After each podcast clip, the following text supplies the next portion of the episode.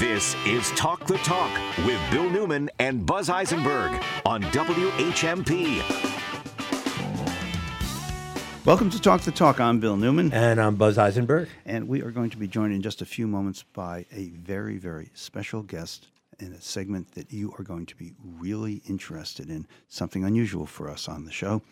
First, a bit of a fish wrap. Today's newspaper's tomorrow's fish wrap front page of the Daily Hampshire Gazette. Not a surprise, but I think still really disconcerting for a lot of people in Northampton and in the surrounding communities.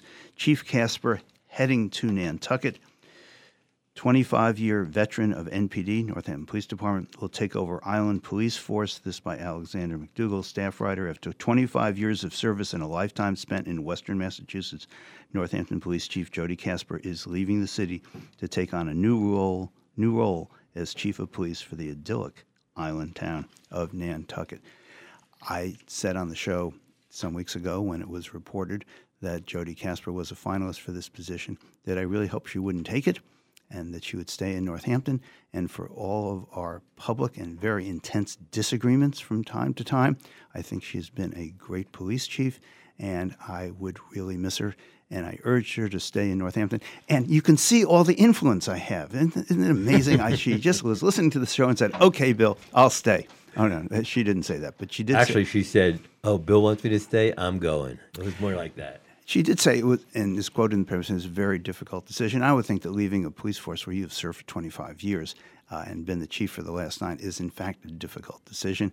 Uh, Nantucket is a snoozy place for nine months a year. Uh, I'm not sure uh, how interesting it is as police chief. But on the other hand, the uh, three months uh, during the warm weather uh, probably makes up for whatever might be snoozy the rest of the year. I think Nantucket is going to get a great police chief, and I wish her all the best. And I do not apologize for any of our disagreements, but I do congratulate her on a quarter of a century of uh, being part of the uh, Northampton Police Department and part of the fabric of this community. It, it isn't uh, only this community. Uh, Jody Casper went to Greenfield Community College, which uh, prides itself of its criminal justice uh, department. Um, tries to be more of a liberal arts, not just sort of a uh, the blue veil kind of uh, training that police often undergo. And she went from there to Westfield, and, and both institutions were really proud of her because she incorporated caring into policing, which is what we all want of our police. So it is a loss for the entire community, even beyond Northampton. She's a source of pride for many. Um, I also want to say I, I know a, poli- a, former police chief uh, in Nantucket. The politics get intense in Nantucket. Nantucket can be exclusionary. I, I do wish her well. I, I hope that she does really well. She deserves to do well. Nantucket uh, is going to offer uh, Chief Casper housing because absent that, living there would be totally unaffordable on a police chief's salary. Right.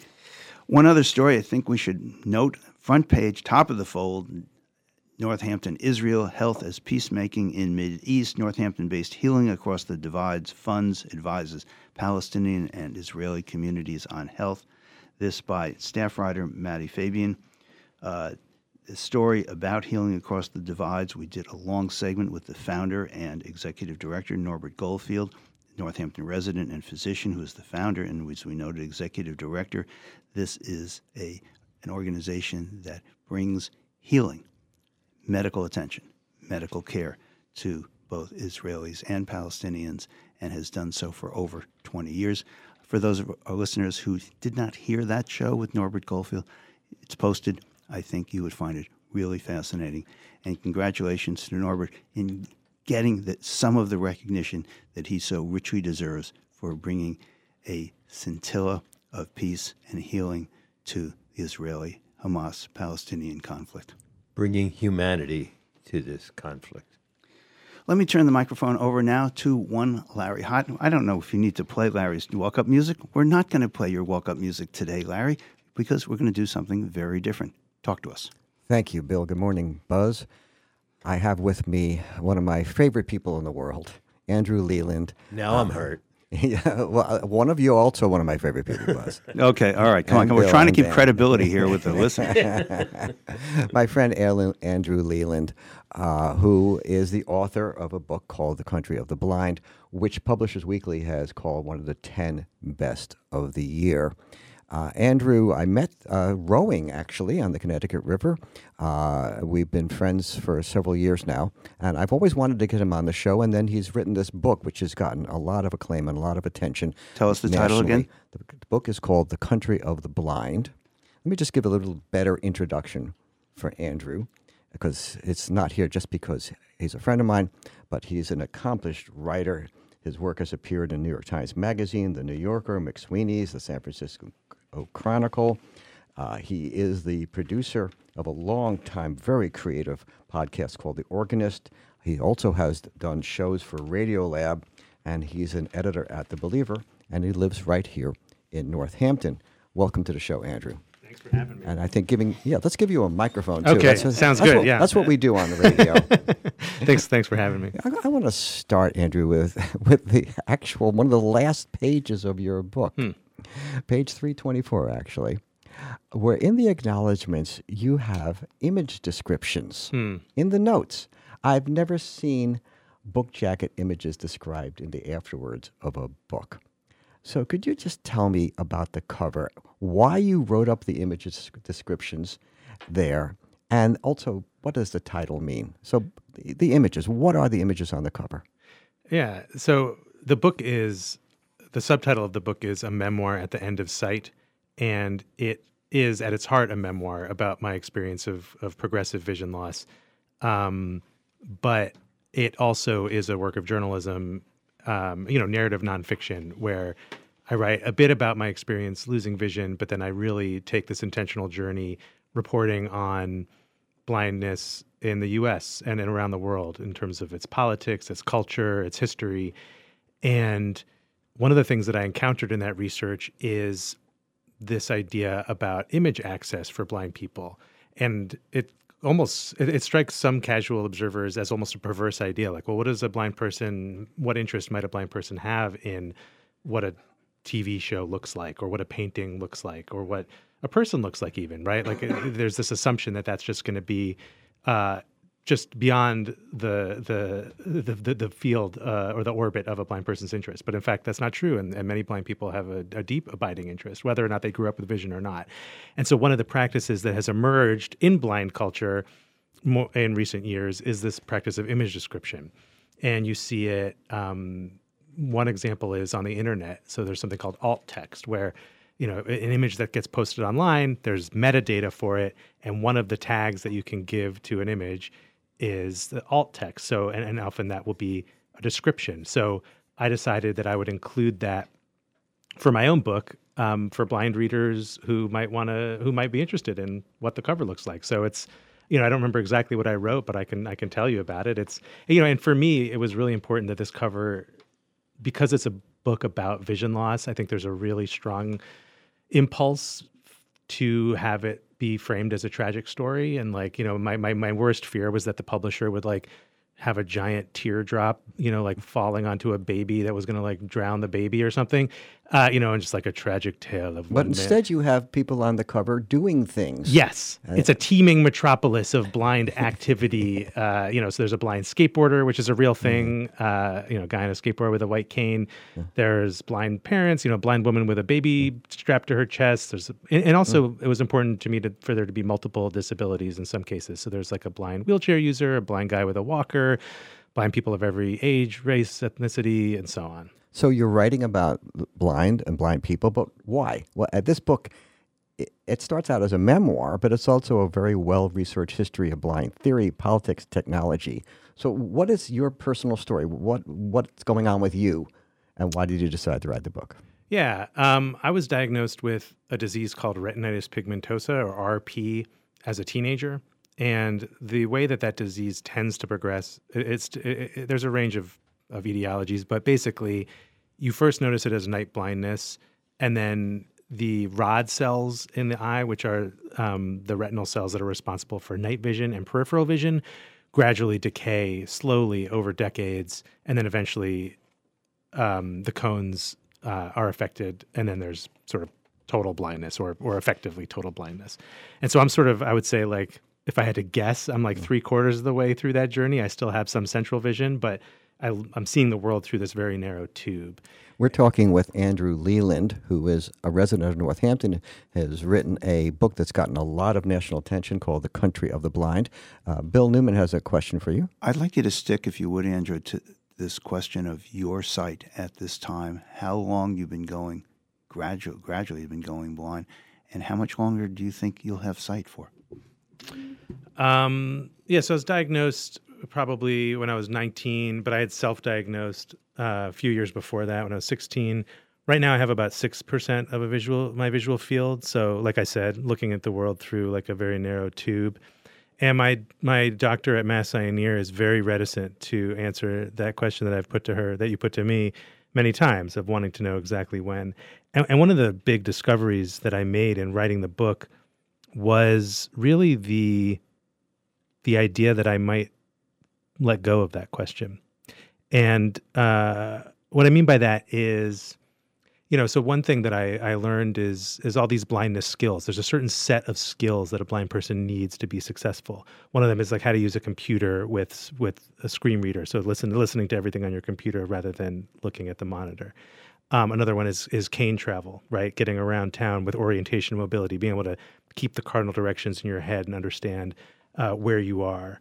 Um, and more and more, I realize that even with the central vision I have, learning and practicing those skills allows me to live my life the same way now as I will uh, with with less vision. I mean, obviously, there's going to be adjustments, and the useful vision I have is quite useful, and I'm using it, but it doesn't do me any favors to obsess over is it going to be in a year? Is it going to be in five years? Is it going to be in 10 years? And the reality is, it, it could be any of those, uh, or 20 years even. you know, the other piece to that question that uh, frustrates people, frustrates me, is maybe not satisfying, but is in the lived experience of it really important, is that like, what is the actual difference between six degrees that I have now and three degrees, or between three degrees and one degree? And there are functional, practical differences, right? Like, walking around downtown, it's way easier to catch the don't walk sign if you've got six degrees and three degrees. You just have to do a lot more scanning.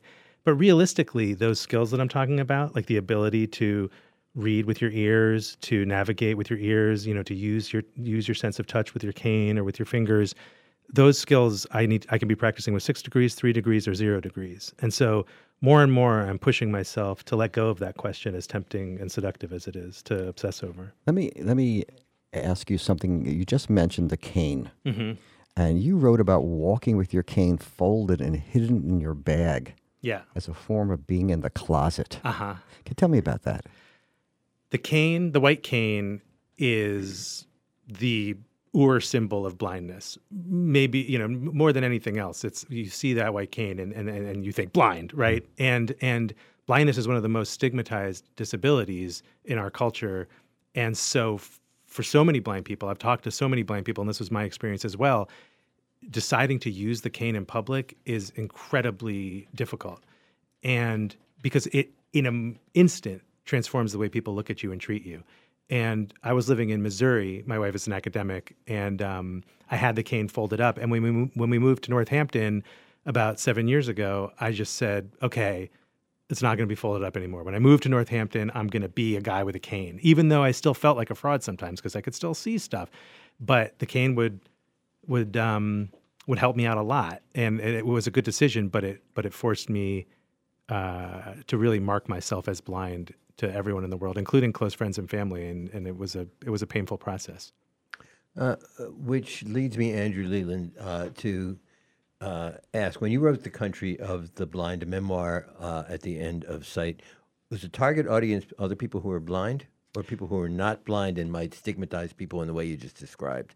Uh, it's it's for anyone. I mean, you know, it's a it's it's published by a commercial publisher, um, you know, and they had no illusions that this was going to be a niche book. You know, I mean, I think they wanted the book to reach a wide audience, and I wanted the book to reach a wide audience. And so that one of the biggest challenges of writing it was how to write for both audiences. And um, I, I, have a background as a magazine editor, and uh, I worked for the Believer magazine for many years, and and I think some of that experience informed the approach of how one can write for both a specialist audience and a general audience. Because I think there's a way that you can talk about a complicated subject in a way that the expert audience is going to say, "Oh, okay, like I like that metaphor. I've never heard that version of it."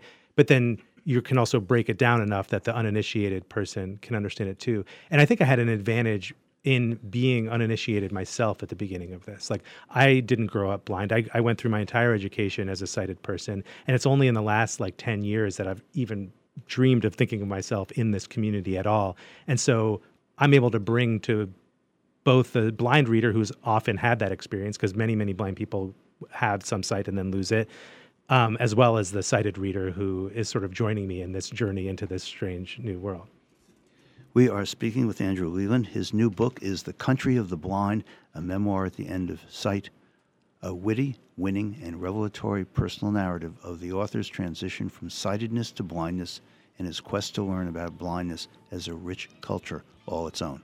We'll be right back. More with Andrew Leland right after this. Walks. You know her magic. I can tell by the way she walks. Every time she starts to shake, I begin to talk, talk. You're listening to Talk the Talk with Bill Newman and Buzz Eisenberg. Reading is one of life's great pleasures. Having a community bookstore makes it even better. Broadside Bookshop is a community minded, woman owned, independent bookstore in downtown Northampton where you can browse to your heart's content. For book lovers, Broadside is home away from home. You can order virtually any book on the Broadside website and pick it up at the store or have it sent to your door. Do you love books? You'll love Broadside Bookshop.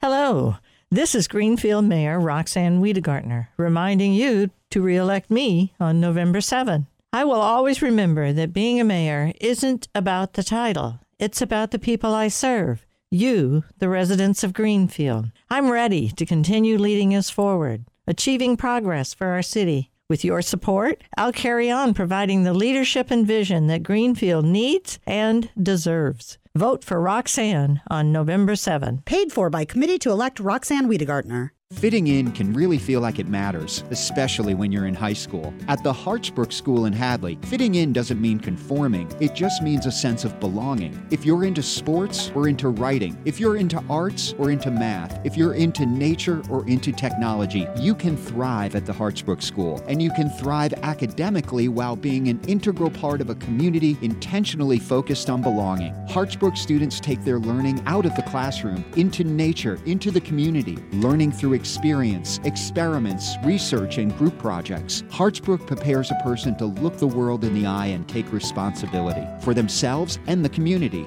Is Hartsbrook the right school for your teenager? For parents and caregivers of 6th, 7th, and 8th graders, there's a Discover Hartsbrook evening next Tuesday. Also, next Tuesday, a half day visiting day for students. There's another visiting day for students December 6th and more in the new year. Register at hartsbrook.org. The Hartsbrook School on a 55 acre campus on Bay Road in Hadley.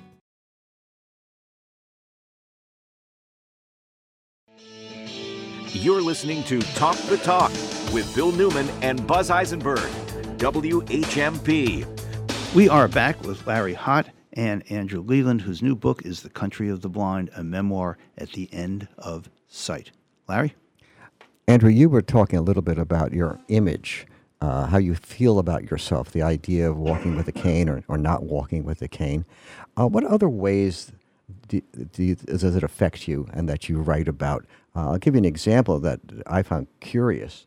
Uh, you talk about something called the photogra- a photograph, the punctum. And as you're losing your sight, you have to think about the memories of a photograph. What do you see from a photograph? How does that affect you? What did you? What is this idea of the punctum, and how does it affect you as a person? Are you, as you become less visual, how does it affect the way you relate to other people and how and the way you see yourself?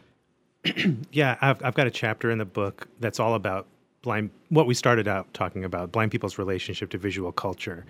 And I met a guy who, who his job in grad school, he was uh, getting his MFA in, in writing, in fiction writing from Johns Hopkins. And, and his job to, to pick up some extra money was assisting a blind philosophy professor. Um, and he would like read him his junk mail Uh, he would read him his, you know, like rejections from philosophy journals. He would read him, you know, articles.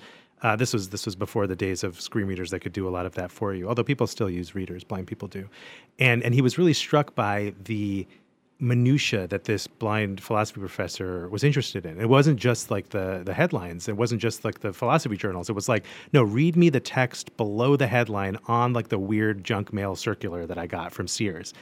And and this baffled my friend for a long time. And and when I was thinking about it, you know, and this is where I, I pick up this idea of the punctum, which which comes from the the French thinker Roland Barthes' book on photography.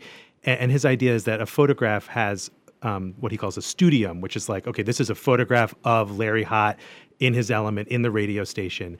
But then the punctum for Barthes is this is like a little detail that pricks the listener, the sorry, the viewer. It pricks the viewer. It's like a little, you know. So so in your example, it might be like you know um, a little bit of uh, uh, a tuft of arm hair poking through your your Yeah. sleeve, and it's like and somehow in, in the photograph of you, that's the thing. But how does how does that of you. affect you? I mean, Well, so my point is that yeah. When you when you do image descriptions, you have only so many words, right?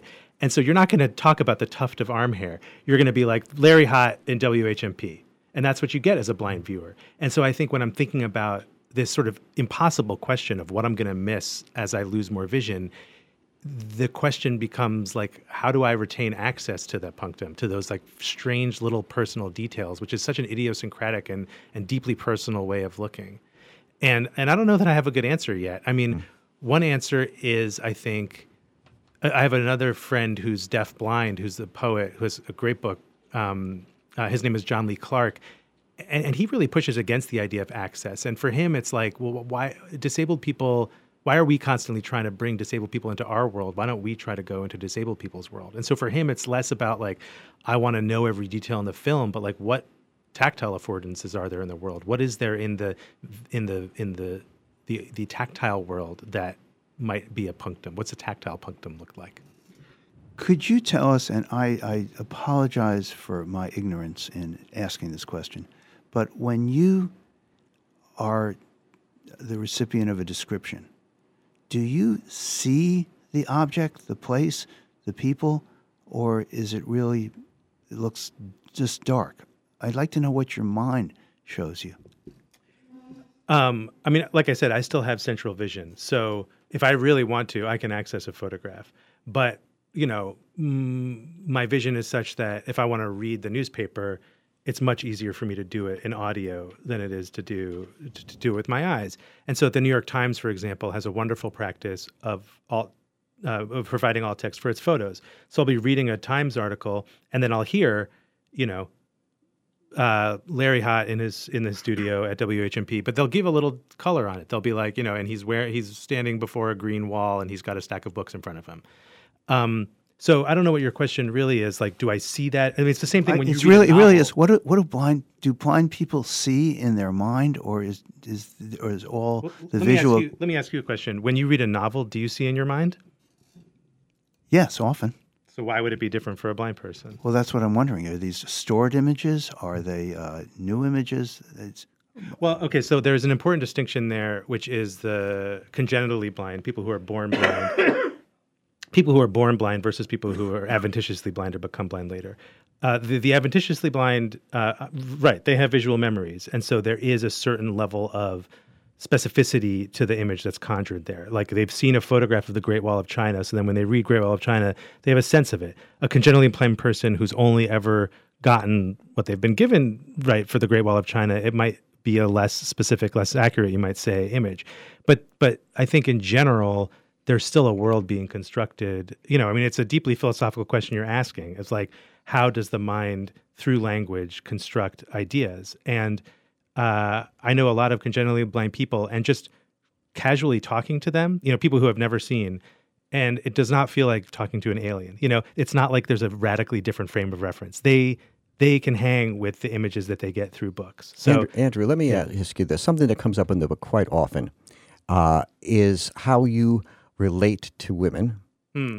and the idea of blind people wanting to know what somebody looks like. yes, And you also talk a lot about this in terms of holding on to what your son looks like, holding on to what your wife looks like. Uh-huh, And what makes the, the book work for me is how emotional and real and honest it is. Hmm. That you talk about these human emotions and feelings. It's not a cold book about the technology of the blind. Uh-huh, So I'm I'm curious about when you constructed the book. Yeah.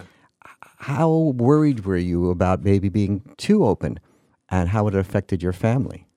I mean, uh, I checked in with them throughout the writing process, and we had a lot of conversations about it. And I think they knew what kind of book I wanted to write, you know, which, and I knew from the beginning that I wanted it to be a memoir that went off into these journalistic and critical directions. And so that was always a part of it. Um, and I, you know, I come from a family of writers who often have written not memoiristically necessarily, although that too, but just like mind family life for uh, for writing. So I think there was a certain level of of organic feeling around that decision too. We've been talking with Andrew Leland, who is the author of The Country of the Blind, a memoir at the end of sight, and we'll be back in a few minutes. More with Andrew right after this. This is Talk the Talk with Bill Newman and Buzz Eisenberg. Good morning for WHMP News. I'm Sarah Robertson. Northampton Police Chief Jody Casper is leaving for a new job in Nantucket, the Daily Hampshire Gazette reports. After 25 years serving the city and nine years as chief, Casper is moving to the island town to lead its police department. Casper was the first woman to ever serve as police chief in Northampton and was named Women Law Enforcement Executive of the Year in 2021. City Council President Jim Nash said they'll be seeking public input in their search for Northampton's next police chief. Yesterday, Holyoke Mayor Josh Garcia announced a new comprehensive public safety strategy called Ezekiel's Plan to address violence, drug use, and housing challenges throughout the city. The plan is named after the unborn child who died on a public bus when his mother was struck by a stray bullet on October 4th. The plan calls for a $1 million investment in more police patrols, a citywide surveillance system, more oversight of rental properties, and more community outreach services. The plan also includes recruiting 13 new police officers. Franklin Community Co op has surpassed their fundraising goal to renovate the former Wilson's department store into the new home for Greenfields Market. The co op has raised over $1.6 million in loans from member owners to relocate, renovate, and expand the downtown grocery store. In 2022, the state purchased the former Wilson's department store to develop the upper floors into mixed income housing, reserving the bottom for the grocery store. The Massachusetts School Building Authority could provide the town of Amherst an additional $10 million towards the building of a new elementary school. The project is expected to cost $100 million, of which the state has already committed to covering about 40 million. The reason for the increase is because the School Building Authority raised the spending cap per square foot for new construction projects. The new school will replace Fort River Elementary School, with an anticipated completion date of the fall of 2026. What's cooking at River Valley Co op? Here's avid eater, grocery shopper, and co op member Bill Newman. The Co op's kitchen is always stirring things up. Get ready to go meals, sandwiches, salads, pizza, burritos. Get help with holiday parties and dinners. Let's bake. The Co op has all your baking essentials like ground up flour and grains, stone milled in Holyoke. Put a little oven in the oven. Breads and brownies, cookies and cake. Let your creative inspiration flow. River Valley Co op, wild about local. Everyone is welcome. Every child has a spark that's waiting to be ignited, that deserves to be ignited. At the Bement School, we know each student's story. We know them as individuals. Kids at Bement understand that academic success is an important part of who they are. Not the only part, but an important part. Their teachers guide them on that quest, individually and as a group, fostering a sense of responsibility for learning. The Bement School serves students in kindergarten through ninth grade. It's a close knit community of students from Western Mass, from other parts of the country, and other parts of the world. Forming bonds with students whose households and cultures are different gives them a broad perspective on the world, even at this young age. As much as academic success is important at Bement, so too is how students learn to live Bement's core values compassion, integrity, resilience, and respect at school and in their communities. Take a closer look at Bement. Contact me, Kim Lachlan, Director of Admission, or visit our website, bement.org. When you're going through a tough time and need to talk with a mental health care provider as soon as possible, walk into ServiceNet's clinic at 50 Pleasant Street in downtown Northampton any Wednesday between 10 and 2. We'll see you right away. Or call ServiceNet anytime to make an appointment. Talk therapy, medication management, and other specialized treatments. ServiceNet's team works together to provide the care you need all in one place. Walk in Wednesdays 10 to 2 or call anytime. You're listening to Talk the Talk with Bill Newman and Buzz Eisenberg, WHMP. We continue our conversation with Larry Hott and his friend, and now ours, I hope, Andrew Leland, whose new book is The Country of the Blind, a memoir at the end of sight. Larry?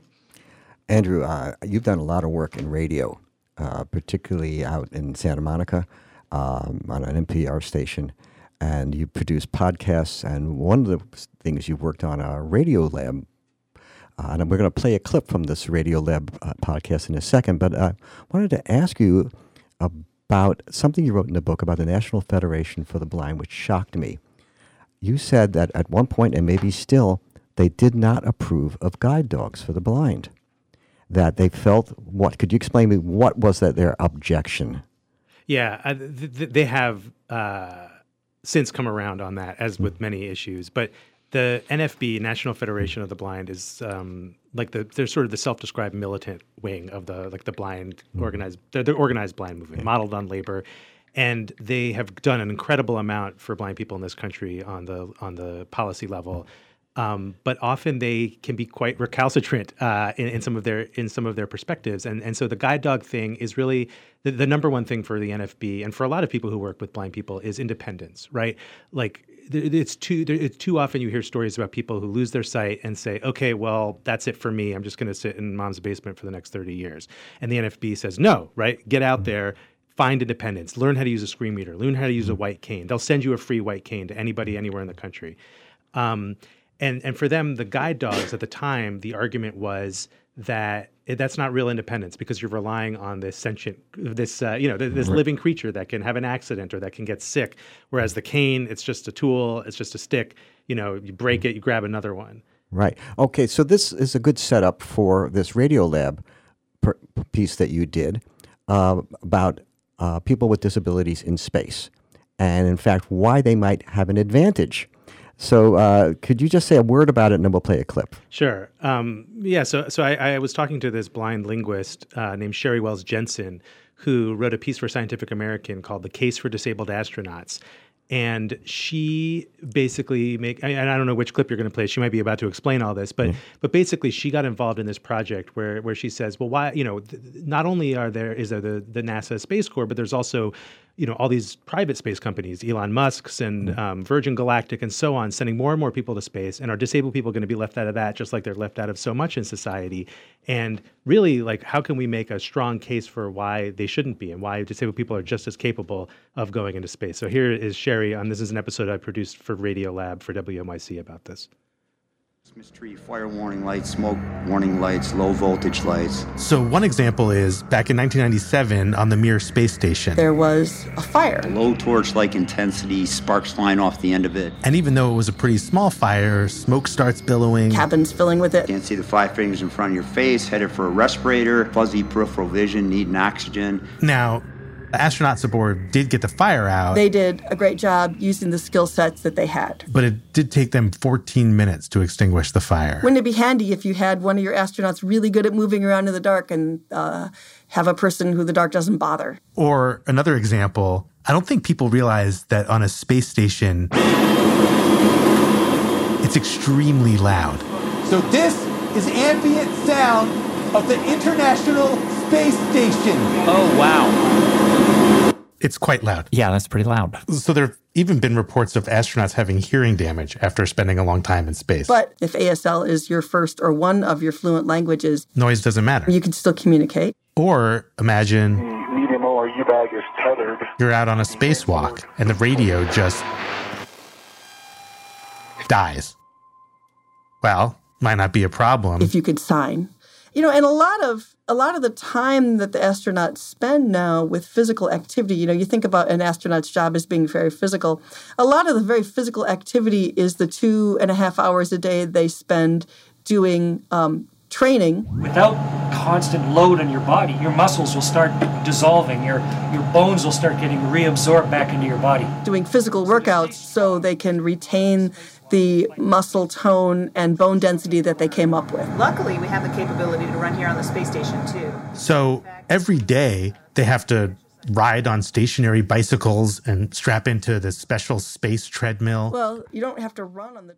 So where you're going there was if you are uh, disabled or don't have use of your legs, for example, you might have an advantage in space because you don't have to spend all that time exercising. So you now having produced this clip and considering yourself somewhat disabled, Mm-hmm. a lot of the book is about how you do see yourself. Um, and you went to Denver to take on this uh, blind training at the uh, one of the institutes there. Tell me, uh, what was that like to be trained as a blind person? I think they put they, they, they put blindfolds on you, so you're really completely blind. Yeah, everybody who goes to these centers, it was the uh, Colorado Center for the Blind in Littleton. And everybody who goes, unless you have a doctor's note that says you have no light perception, which, by the way, is a, a, a, a real minority of blind people. Only about 15% of blind people have no light perception. So pretty much everybody is wearing these sleep shades, um, which are the same things you see people wear on airplanes, you know, just to complete, and they completely block out all light and from eight to four every day, every weekday, you wear them. And they they've they've got this former YMCA building, and there's a braille classroom, and there's a full kitchen, and um, there's cane travel instructors, and just all day long you're learning blind skills. And so you're actually and and and ninety nine percent of the staff is blind. So it's this real like blind utopia almost, you know, like you, you to check in and out. There's a braille typewriter by the door, and you you know you you type in braille uh, to log in. And um, I mean, the most powerful thing that I got, I got so much out of that experience. But you know, I, I went into it thinking that there was going to be a lot of blind hacks, blind hmm. tips and tricks, and there are things hmm. like that that I picked up. But but really, it is a general sense of confidence that the problems that blindness presents are not totally intractable, and that you can figure it well, out. Did you feel empowered? And that's why I wanted to play that Radio Lab clip because it sounds like this is empowering that you can say, "Yeah, I could be an astronaut." Yeah, yeah. I mean, I think one of the things that has been very slowly dawning on me as I continue to experience blindness, but also to write about it and just report on disability more broadly, is the idea of accommodation. And I think that, you know, society has these norms, right? Like, the norm is that you can walk in up the stairs into a classroom, look at the chalkboard, hear the teacher speaking, and that's the default way to get an education. And that if you need uh, an ASL interpreter, if you need a wheelchair ramp, if you need um, accessible materials, you know, for a blind person, uh, that's an accommodation. Um, and that you're somehow out of the norm, and that's like a you know we're going to do you this favor by helping you out by being inclusive because we we're really good people, you know. And and the reframing of it is more like no, you know, everybody needs accommodations, right? Like, uh, the the heat in this room right now is an accommodation for us. You know, human beings need accommodations. The roof over your head, the shoes on your feet, you know, glasses, and there's these pretty arbitrary constructed norms where we say, okay, well that like the heat, of course, we all need that, but uh, but what you need is is something outside. And um, you know, so when you think about these skills and and what it means to be disabled, it's really for me been an experience of pushing against that feeling of being outside the norm and saying, you know, this is just what it, another way of being human, and it might it might look a little different to you, but it actually is the same process that I've been going through my whole life. I wonder if you could say a word about your hearing. Uh, people often think, oh, people who've lost one sense, other senses are augmented. And I know you've done a lot of radio production, particularly this brilliant creative podcast you did called The Organist. Um, is do you find that your hearing changes? Do you find your perception of uh, your other senses change as you're getting more blind? Uh, it's a fallacy that blind people hear better than sighted people. You know, if we did a hearing test right now, like the punk rock shows that I went to in my misspent youth uh, without adequate hearing protection would mean that I don't do better than you. And I'm sure when I'm my dad's age, I'll need hearing aids just like he does. Um, but the thing that does change is your relationship because with with hearing because you rely on it more and you use it differently. So like when I listen to my screen reader, which sometimes I, I listen to very, very quickly, you know, somebody who doesn't know how to listen will walk by and say, I cannot believe how you can understand that. Like you have special super blind hearing. But my son, who is used to me using it, uh, you know, for a while I was like, it's okay, I can read whatever I want in front of him because it's too fast for him. He doesn't understand it. But lately he's been like, oh, you're reading about uh, Gaza, huh? I'm like, oh wow, he uh, he can pick it up now. So you know, he's fully sighted. It's uh, it's more about just the the brain's plasticity. Is there something about the way people react to the book that has surprised you or changed you, uh, made you think, oh, I didn't realize what I was writing. It got interpreted in a different way. Um, my editor really pushed me, and this is getting back to Buzz's question about sort of who the book is for. My editor really pushed me to keep an eye on the sort of universal themes, and I really resisted that. And I've been surprised by the, you know, obviously I got a lot of emails from blind readers, both people in my position, but also people who are born blind. Um, but I was surprised by folks sort of outside of the disability community who who connected with the story. Um, a number of, of, of trans people have written to me to say that you know because my book is really at its heart, I think, a book about transition. It's about like I I am this sighted person, and now I'm becoming a blind person. And what does that journey look like? And you know, I've gotten at least four messages from different trans friends saying, you know, like this is this this speaks to my experience. And part of what, what I think they're connecting with is the ambiguity of the transition. That it's not, you know, I think people have this idea about gender transition where it's like, I, uh, you know, I was a man, now I'm a woman, the end. But like, there's so much more um, ambiguity there, and it's the same thing with sight and blindness. You know, like we were, like I was saying to Bill earlier, like you know, six percent versus three percent, or you know, I have good days and bad days. So much of that experience of vision loss and just of where do you draw the line between being sighted or being blind is incredibly complicated and ambiguous that uh, it makes the idea of transition really tricky. We have to draw the line there because we've run out of time. Thank you, Andrew Leland, the author of The Country of the Blind, a memoir at the end of sight. Uh, and if people want to find the book, I'm sure it's available all the usual places. Um, thanks again, um, and we'll be looking forward to your next work. All right, thanks a lot. This is fun. Thank you, Larry Hott, for bringing Andrew Leland to our lives. We'll be right back.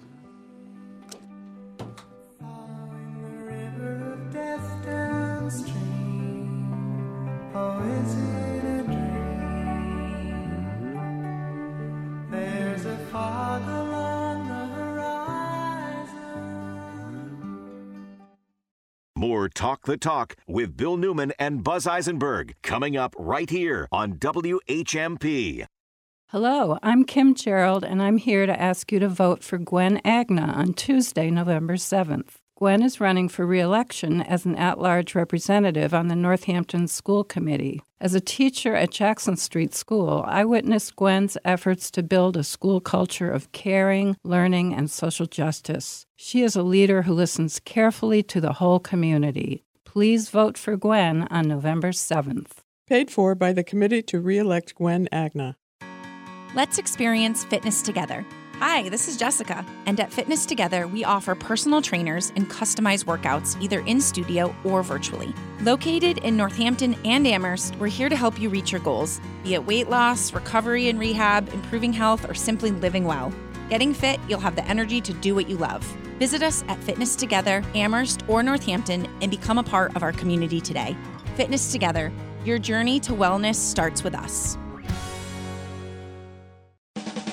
I know, I know. I always say, why buy it when you can rent it? But maybe you do need to own a tile saw. Maybe a few folding tables out in the garage isn't a bad idea. Come to the auction this Thursday at TJ's Rental. Tools and tents, tables and chairs, china, cotton candy, and popcorn machines. Haven't you always wanted to own a dunk tank? How about a bounce house? Tons of bargains. Huge auction this Thursday at TJ's Rental, Route 9 in Hadley. Preview beginning at 8. Hi, I'm Martha Stewart. Every year, more than 4 million pets enter shelters here in the United States. My friends at American Humane have been helping animals since 1877. The goal is to ensure that pets have a safe shelter, especially during natural disasters. Adopting a shelter pet allows shelters to help more animals awaiting care. Please consider adopting today and take some time to learn more about American Humane's other work at americanhumane.org.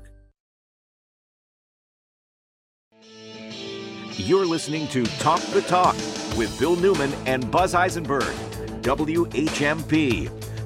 We welcome to the show Claudia Lefko, who is a write in candidate for Ward 3 in the Northampton City Council race upcoming next week.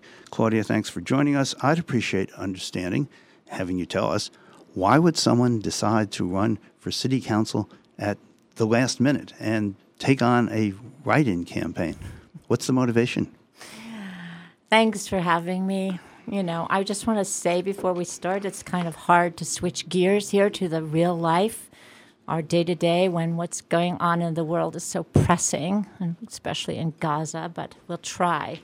And I think that's part of my issue that that things are so there's so many pressing issues in the world at large that we can't have any influence on for the most part that it feels important that in places in the place where you live you might be able to have some say in how things go and some influence that you might be able to to realize your dreams or whatever for your own city.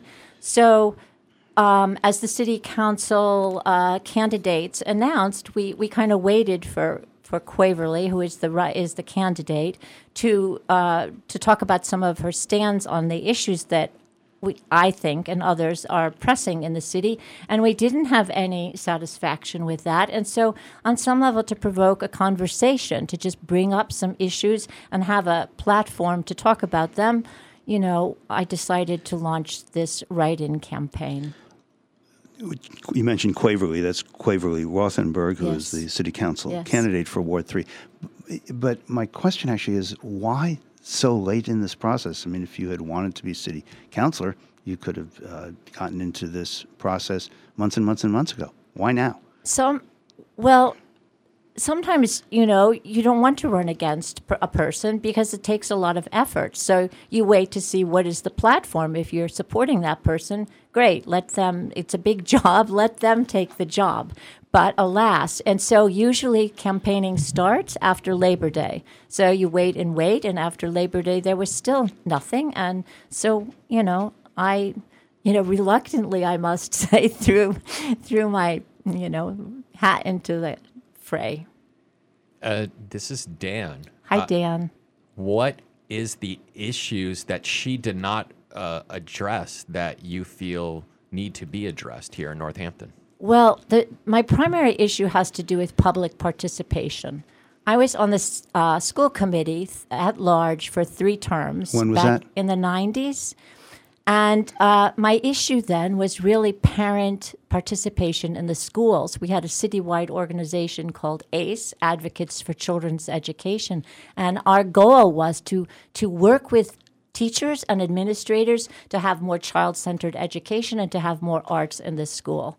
My issue now has to do with public participation and the government in general, feeling that the city has gotten more and more closed down in terms of the people's people, the people, the re- re- the residents' capacity to have anything to say about what's happening in the city, and so that's and that leads to this issue of you know things that like Main Street the uh, historic preservation, the the the uh, report was just released last night, and it, has it will have a big impact on neighborhoods. What the outcome of that is, um, and and the question of of uh, working working with neighborhoods as opposed to downtown, you know, the city. So those Yeah. were my issues. Well, let, let me ask you about that because you sent me your flyer, which I appreciated, uh, and you said the city's spending too much time worrying about downtown. They should worry. The city should worry about the neighborhoods.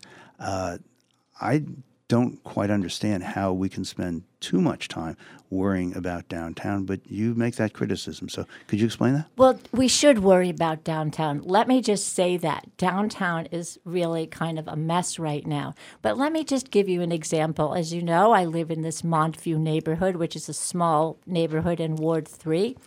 And some years ago, we had uh, apartments built there called City View Apartments, and the and the neighborhood got traffic calming money. This was probably more than ten years ago. It was like twelve thousand dollars or something. One of the issues when we had traffic studies and neighborhood meetings was that we could calm traffic by painting crosswalks painting crosswalks in our neighborhood along William Street and down Valley Street and so forth.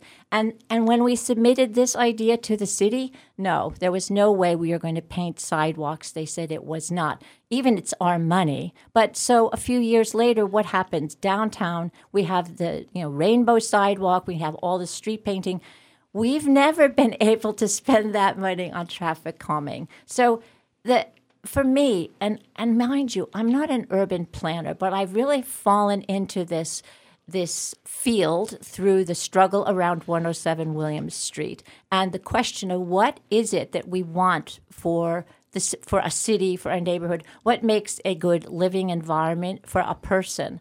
And and as a result of that, I feel like what really makes a city vibrant, and it's not just me, but people can go to the web and read other things. is, is vibrant neighborhoods. And so if you keep improving Main Street, but the neighborhoods, I mean, the sidewalks, the streets, whatever, are failing us, it doesn't, I don't think it's going to work. Really, a city has to have vibrancy throughout, not just on Main Street. So that's why I say there's too much focus on Main Street. We just have a little time left. You want to tell us what your other major issues Can I are? just give you this is my major issue. So let me just say one last thing. The city has used a million plus dollars to hire these tool consultants for Main Street. This is ARPA money. And my neighborhood is New Village. It's a child care program. They have a waiting list of 63 families. It was just on the front page of the Gazette last week. These people applied for ARPA money. The New Village applied for ARPA money, and they got not a penny from the city. And not only didn't they get a penny, but no one from planning or the mayor's office called to say, Look, we see you're struggling there. You need ARPA money. How can we help you? Maybe we can't give you what you asked for. So I don't understand how a million dollars for consultants is more important than childcare, which isn't a crisis in the city. Any other issues that are important to you? Let me see. Of course, my last one has to do with infill. I have a minute. Gosh, it's not that much time. I just want to say that um, development, of course, is part of, of is part of all this, and I know everyone is talking about a housing crisis, a housing crisis in the nation, a housing crisis in the city, and so forth. But I've become an acolyte of Rutherford Platt in his book, and he talks about humane urbanism, and he talks about developing cities in a holistic way where you take people, nature, and uh, place all into in into your thinking all at once. And I feel like we're not doing that. We're putting houses down on what is the best farmland in the country. So infill is my issue. The way the city's spending its money is my issue, and the lack of participation by citizens, the access to city government, that's my issue. We've been speaking with Claudia Lefko. She is a write-in candidate for Ward 3 City Councilor. Can I just say you have to write in my name and address, 40 Valley Street.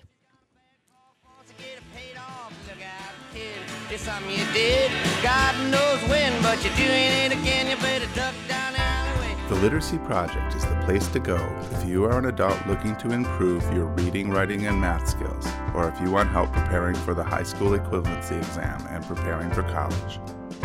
To find out about our free classes in Franklin and Hampshire counties, check us out online at literacyproject.org or call us in Northampton at 413 584 6755.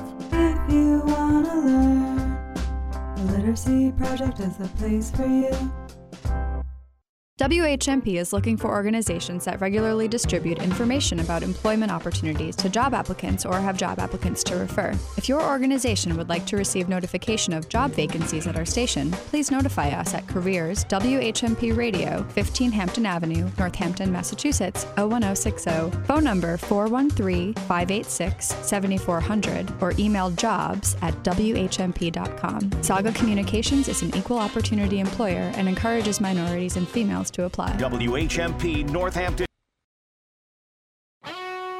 This is Talk the Talk with Bill Newman and Buzz Eisenberg on WHMP. And welcome to Talk the Talk. I am Buzz Eisenberg. And I'm Bill Newman. You know, um, Bill, we have been talking for some time about um, uh, something I care very deeply about because for 20 years I taught as both an adjunct and full time professor at uh, Massachusetts Community College. These jewels that we all uh, consider anchors in our community that uh, provide affordable education, quality education to so many people. And I think is there's a link between our democracy, which is imperiled these days, and uh, affordable quality education. Um, yet there's a little bit of trouble in paradise uh, brewing these days uh, for that uh, that cherished institution of Massachusetts Community College. And with us to talk about it, we're very lucky to have Professor uh, Trevor Kearns from Greenfield Community College and Professor Joe Nardoni. Joe Nardoni is a vice president of the Massachusetts Community Con- College Council, which is the um, local union um, representing um, uh, faculty and some professional staff. Uh, he's also the chair of the bargaining uh, unit, uh, of which Trevor Kearns is a member. Let me start with you, Trevor. Uh, I got to watch you for years. I got to, I had the privilege of getting to know you for years and uh, just saw how committed you are to students at Greenfield Community College, to the institution of Greenfield Community College, but also for fair terms and conditions of employment. So, why don't you tell us a little bit about what the MCCC is and um, what's what's a brewing here? Sure, Buzz. Uh, you know, I miss you. It's been a while.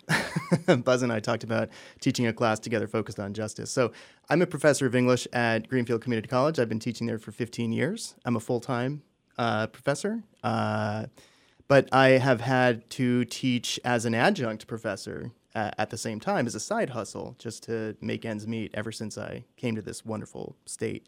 Um, so, the MCCC, the Massachusetts Community College Council, it's the statewide union for all community college faculty and professional staff who serve students. Um, and Trouble in Paradise is, you know, th- those are the words. Uh, you know, at Greenfield Community College, we're actually number one in the state for among the community colleges for retention, for graduation. Retention for, means retention means uh, students going to college and staying in college, like year to year. And then uh, in student surveys, we come out number one as well um, in the whole state. So you know, it's great. We have this wonderful local community college, um, but it's what's going on in terms of the funding for the whole system is unsustainable. Um, and there's there's multiple aspects to this that I'd like to touch on during our conversation.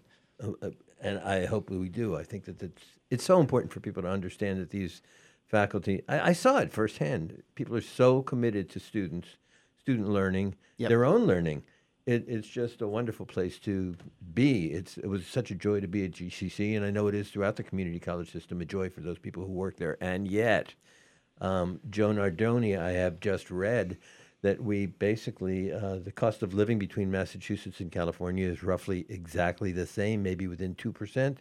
Um, but community college faculty salaries are 50% lower in Massachusetts than they are in California. So, what are you doing about it, Vice President Joe Nardoni? Well, one of the things that we're doing about it is that uh, we're going to be delivering some petition signatures to Governor Healey tomorrow at the State House at around 10:30. We'll be talking with uh, one of the deputy chiefs of staff for her uh, for policy and her cabinet uh, at 10:30. I'm going to be delivering those five 5,500 signatures on the petition, and we're asking the governor to uh, award us the same raise that she's already awarded uh, all the other higher education unions. So, uh, you know, what's what's happened is is that uh, we're so far behind that even this eight percent isn't going to do a whole lot for us. But uh, we're being denied this increase by bureaucrats in the Office of Administration and Finance who say that we have to take two percent this year instead of the 8% that Governor Healey offered everything else, everyone else, because that 2% came from Charlie Baker. And it just doesn't make any sense. Uh, there's no law that says that once a sitting governor has uh, no longer is no longer in office, that uh, what uh, he left behind has to be followed in terms of these salary offers. There's nothing in Massachusetts General Law 150E which covers that uh, topic that says that's actually the case. And so uh, we're going to go to Governor Healey and ask her to, to make it right for the community colleges. I mean, Well, our let, let me understand that a little bit better. Um, you teach, you're a Sure. professor at Middlesex Community College. You're also vice president of the MCCC, which we just described, and you're on this uh, bargaining unit. Now, my understanding is that there was an agreement uh, to 2%. And that, uh, could you describe what that agreement is and was and why it doesn't still pertain? Sure. As a matter of fact, there wasn't an agreement for the 2% for the fiscal year starting uh, July 1st, 2023, and extending it to June of 2024 because we negotiated a two year contract because the state's negotiator told us that we would get better uh, a better salary offer from Governor Healey if we did a two year deal. So that's what we did. And then after we had done the two year deal, after we had ratified it, then we were told that we are not going to be able to get Governor Healey's parameters uh, at the same time as the other higher education unions got it. And so that's blatantly unfair. Uh, essentially, we were lied to because we understand now, after hearing more information, that the person who offered us that deal should have known that he wasn't allowed to offer us that deal. So, but he offered it anyway, so we were misled, and we've been done an injustice. And while that person is no longer working uh, for the state in that capacity, uh, that's nice. So maybe it won't happen again. But we've still been damaged, and that's why we want the eight percent now. Well, Professor Trevor Kearns, you teach English. So let me get this straight. You were asked to make concessions for 2% over a two year contract. Mm-hmm. Why it doesn't two mean three? Yeah, why does it? I'm do- a little yeah. confused. I don't here. teach math, so maybe I'm not the best person to uh, to uh, uh, point this out. But yeah, so normally our contracts are three-year contracts. That's the maximum contract you can negotiate under law. And um, Joe mentioned the word parameters. So what happens in the state is um, for the public sector unions, the governor issues these things called parameters for um, all the public sector unions, and it's just it just means the maximum raise uh, in terms of your salaries that you can get. And so uh, Governor Baker had a two two two um, salary parameter set that he had. So two percent. What does that mean? Oh, so go ahead. two percent raise uh, each year for three years. Okay. So our our union, the MCCC, is actually out of cycle in terms of negotiating our contracts. We're out of cycle with all the other public sector unions. So we want to get back in cycle because it gives us all more bargaining power. Um, the state came to us in 2020 when we sat down to negotiate our latest contract, and they said, "Hey, why don't you do a two-year contract because then that'll put you on cycle, which is something we wanted." And you got a new governor coming in who is famously pro-education, so you'll get a better deal under her in terms of the raises, the parameters. And we said, okay, we will forego talking about negotiating about uh, a lot of specific issues that we wanted to move forward in order to get that two-year contract. It seemed advantageous to us. We negotiated it. We sat down to sign it this March, and then we were told, oh, by the way, you're going to have to take the two percent for the third year of your two-year contract. So that's where we're at right now, and we're you know the more the most immediate thing that the MCCC is pushing for is to get the same eight percent that all the other public higher education unions have gotten. Uh, So, Trevor Kearns, most of us, I'm sure most of our listeners who, who aren't personally involved with the community colleges, um, mo- most of them are concerned about students, are concerned about learning, Yeah. are concerned about education, Mhm. and the impact that has on our communities. So, w- what is the relationship between compensation Mhm. for faculty and professional staff and student learning? There, so our working conditions are the students' learning conditions. Period. Um, the community college system is at a point of uh, near crisis. Maybe it's past that point now. Um, in terms of hiring, we can't because the salaries are so low. We can't attract the kinds of faculty and professional staff, even administrators. There are just failed searches for administrative positions, which pay a lot Even more. those who want to come. It, right, uh, because they can't afford to do these jobs. Uh, so if you can't staff the system and you can't staff it well, then the students are going to suffer. This is Dan. I have a question for for you, uh, maybe, maybe both. Talk about the workload and how it's changed over the years. Are you doing significantly more? Are you teaching more classes? Can you go through that step by step for us? Joe Nardoni, can you answer Dan's question? Yes, I can. Uh, w- the way the work has changed over the past 29 years that I have been there is in uh, a couple of significant ways. We are getting more students now. Well, let me just back up. Let me just start by saying we're getting more students who are students of color and who are students who are, come from economically uh, impoverished situations.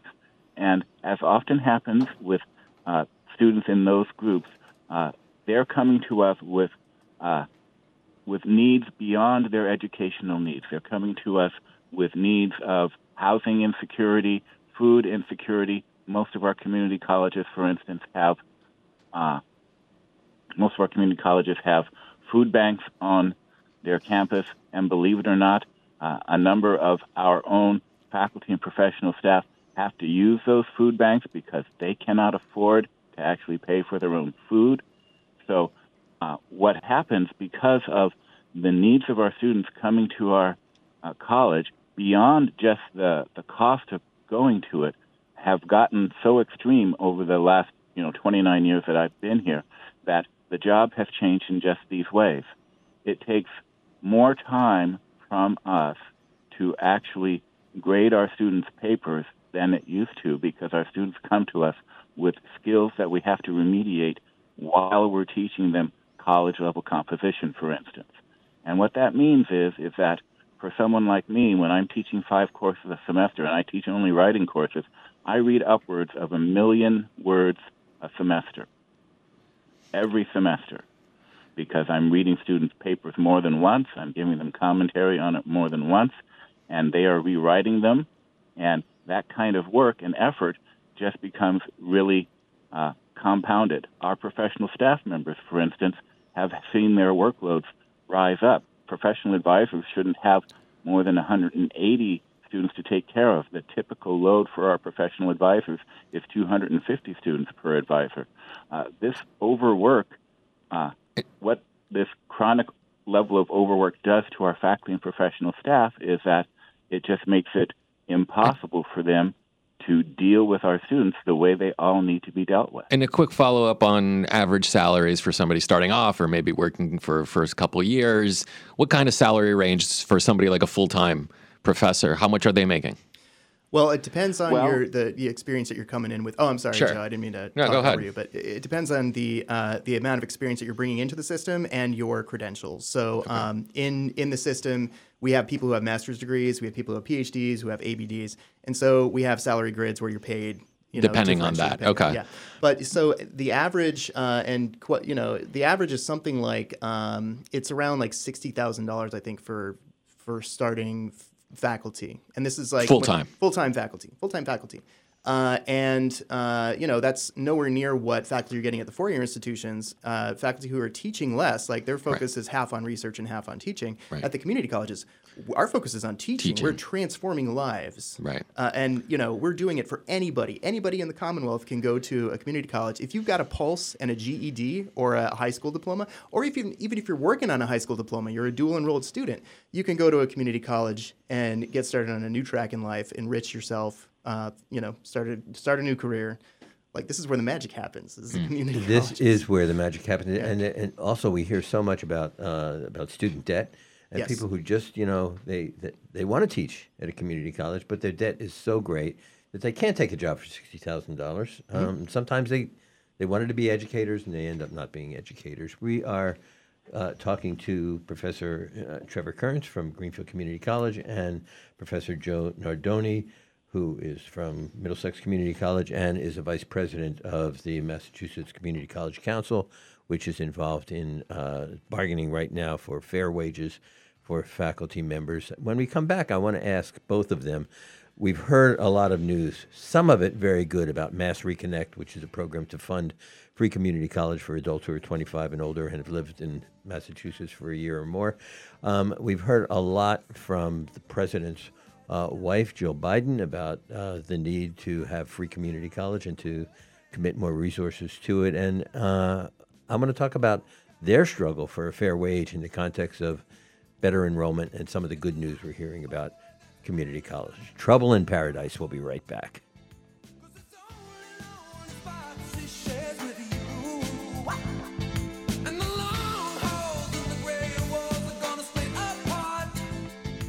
You're listening to Talk the Talk with Bill Newman and Buzz Eisenberg. You're a nonprofit doing good work in the community. You want to let people know? That's easy. Talk to Hannah. Tell her you want to have a PSA on WHMP. If you're a community nonprofit, WHMP helps you communicate. Have an event? Need donations? Volunteers? Talk to Hannah. She'll help you craft a message and we'll run it at no cost. Hi, it's Hannah. Email me at hward at whmp.com or call me at 586 7400. WHMP news, information, and the arts, and messages from community nonprofits.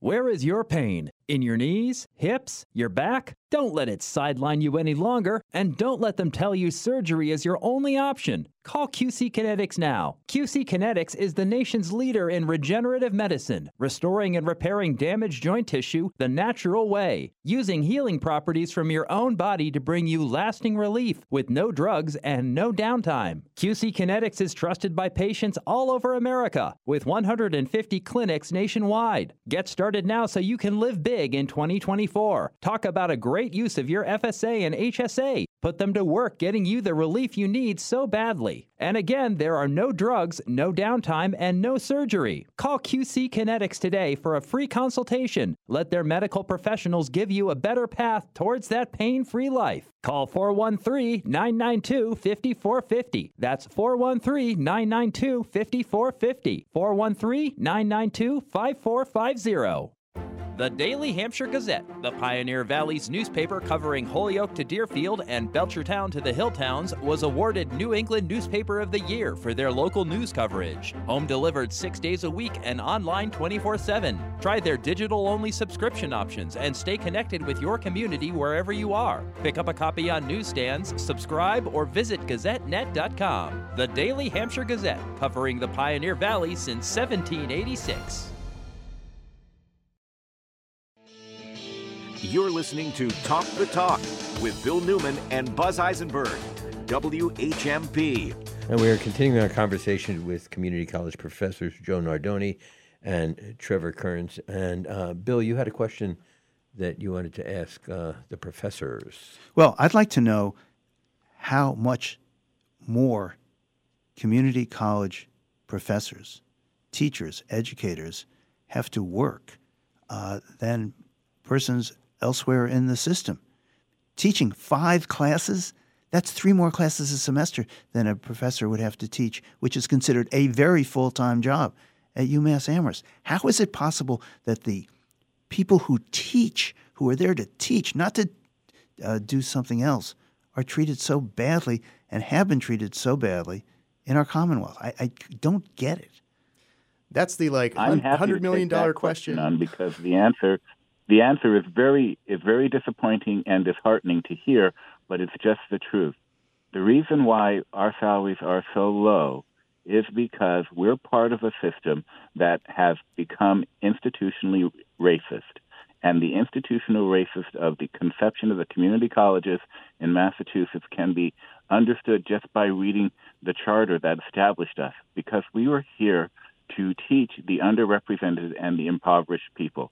And as you well know, when you have a system that values people based upon the money they bring in, then the people who uh, to provide services to the people who are the least poor or the people who are underrepresented get told that we're not as valuable as everyone else. So what's really going on in this whole issue is that our work is not being equally valued as the work of the professors at UMass.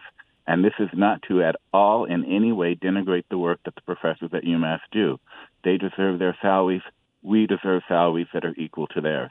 And if we get salaries that equal the cost of living, we'll be really close, except for a small differential be- between the UMass faculty who have PhDs and those, and most of us do not. All right? So then the next part of that process is if you want to know how community college professors can do this, well, the fact is is that most of them can't, and we have a, a segment of our faculty called adjunct faculty who actually are part of the Division of Continuing Education unit in the MCCC, and that unit was actually devised at its inception so that full-time faculty could actually afford to live in Massachusetts by teaching a couple of adjunct courses Now, the system has changed over the years since it was first started out, and now we have a ton of adjuncts who are, uh, you know, working at several ca- class colleges and teaching upwards of five classes a semester. Uh, but that's also happening to full-time faculty members. I know two folks at Middlesex all by themselves who uh, one is an English professor, and I don't know how he does it, who teaches nine classes a semester in order to make ends meet for his family. I know another professor who's a communications professor, and she's teaching 10 courses a semester in order to get a salary that, uh, and she's got two master's degrees and a PhD. In order to make a salary that's close to what her partner makes, uh, she has to do that additional work. So these are the things that make it, in my view, heroic, the work that our faculty and professional staff are doing at the Massachusetts community colleges because they're giving so much and they're being paid so little and they're working themselves to the bone in some cases. And you know what happens when people get overworked. Well, uh, uh, one of my favorite, uh, I, I remember the saying that said that people who teach in high school do it because they love the kids. People who teach in uh, community college do it because they love to teach. People who teach at four-year institutions do it because they love their disciplines, and people who teach in Ivy schools do it because they love themselves.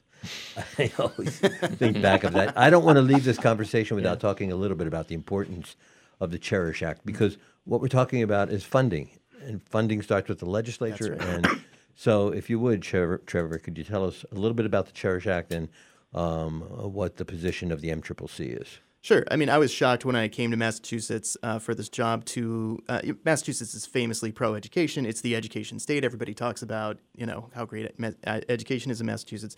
I was shocked to find how underfunded the community college system is in Massachusetts. It really has been underfunded structurally for decades. Um, both on the level of inf- infrastructure, so our buildings are falling apart. There's like hundreds of millions of dollars of deferred maintenance in all these places. When I first started teaching at GCC and first met Buzz Eisenberg, It was a the- plywood capital of the there world. was the, ply- the core of our main building had been closed up for over a decade for an, an asbestos removal project that just dragged on and on and on because of a lack of funding from the state. And by the way, it is now beautiful. What the, it is the now restoration beautiful. is wonderful. Yeah, it's true. Um, but there's still issues with the building. Like the HVAC system is nuts, and there's a lot more work that has to be done, and the funding just isn't there from the state. So that's one of the main things that the Cherish Act would accomplish.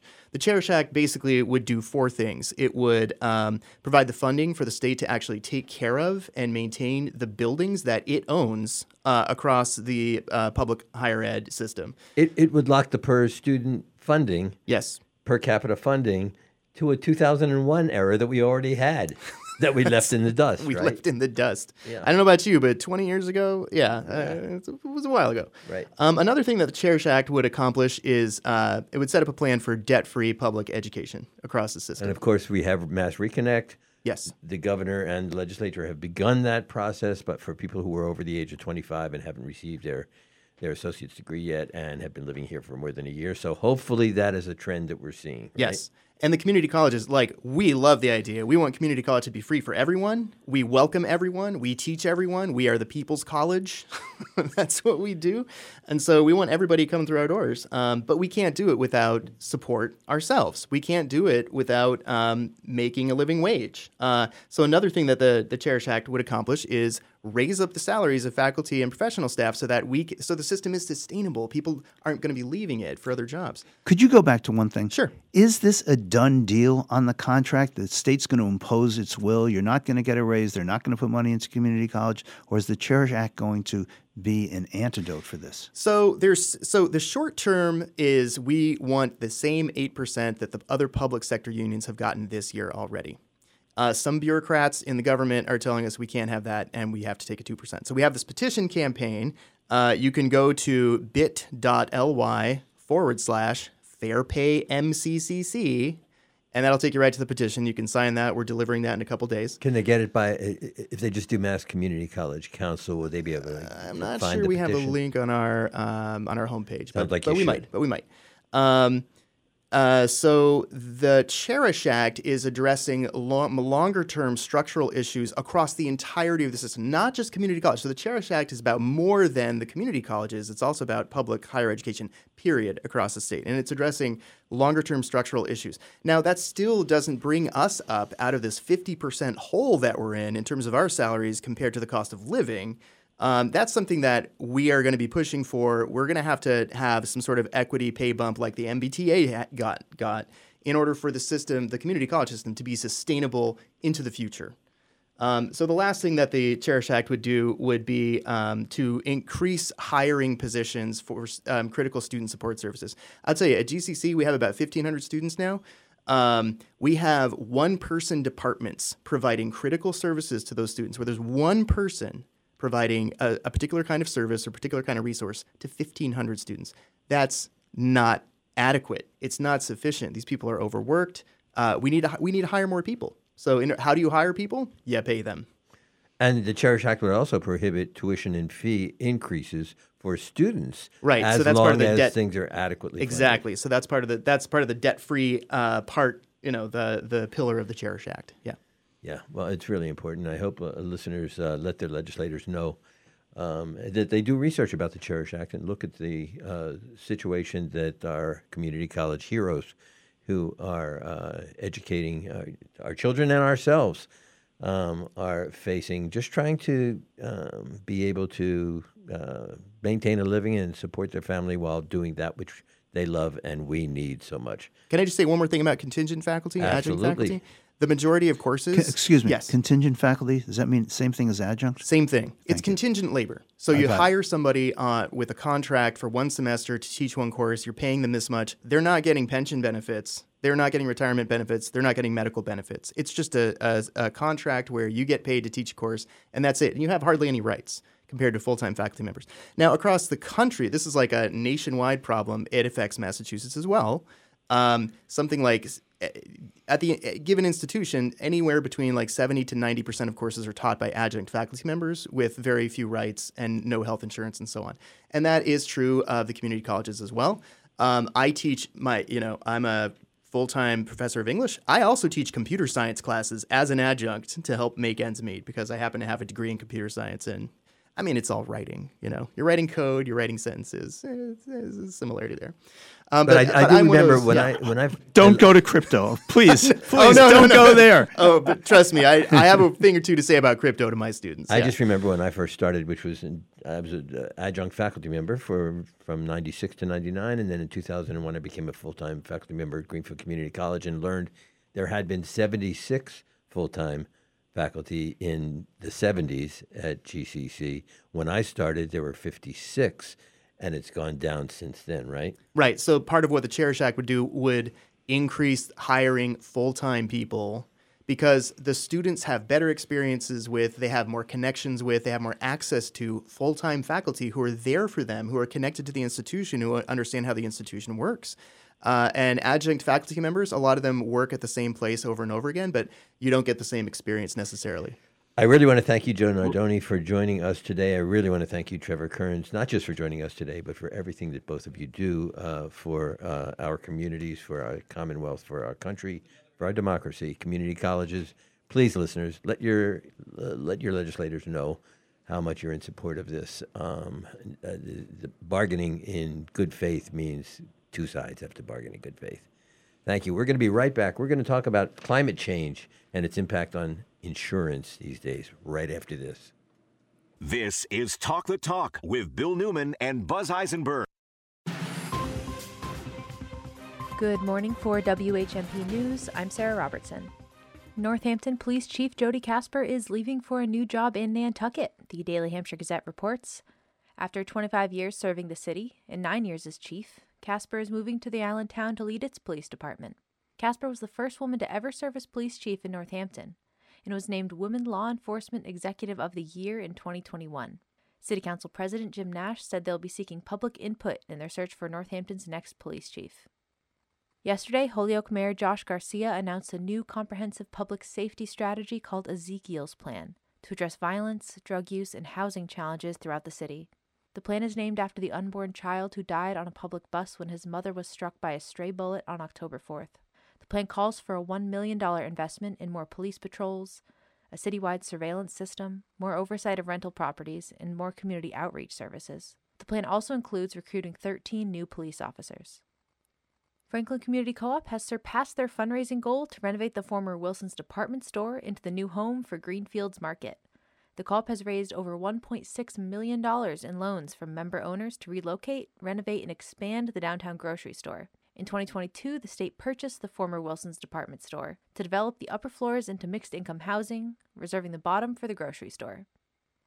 The Massachusetts School Building Authority could provide the town of Amherst an additional $10 million towards the building of a new elementary school. The project is expected to cost $100 million, of which the state has already committed to covering about $40 million. The reason for the increase is because the School Building Authority raised the spending cap per square foot for new construction projects. The new school will replace Fort River Elementary School with an anticipated completion date of the fall of 2026. Find local news and local talk for the Valley. which says we need to appeal to the wealthy white people of our region because the marginalized people do not have money, which is true, but as we know, that's what happens when you have centuries of policies that are oppressive, that are racist. Where the heart of the Pioneer Valley lives. 1015 and 1400 WHMP. News, information, and the arts. What's cooking at River Valley Co op? Here's avid eater, grocery shopper, and co op member Bill Newman. The Co op's kitchen is always stirring things up. Get ready to go meals, sandwiches, salads, pizza, burritos. Get help with holiday parties and dinners. Let's bake. The Co op has all your baking essentials like ground up flour and grains, stone milled in Holyoke. Put a little oven in the oven. Breads and brownies, cookies and cake. Let your creative inspiration flow. River Valley Co op, wild about local. Everyone is welcome. Every child has a spark that's waiting to be ignited, that deserves to be ignited. At the Bement School, we know each student's story. We know them as individuals. Kids at Bement understand that academic success is an important part of who they are. Not the only part, but an important part. Their teachers guide them on that quest, individually and as a group, fostering a sense of responsibility for learning. The Bement School serves students in kindergarten through ninth grade. It's a close knit community of students from Western Mass, from other parts of the country, and other parts of the world. Forming bonds with students whose households and cultures are different gives them a broad perspective on the world, even at this young age. As much as academic success is important at Bement, so too is how students learn to live Bement's core values compassion, integrity, resilience, and respect at school and in their communities. Take a closer look at Bement. Contact me, Kim Lachlan, Director of Admission, or visit our website, bement.org.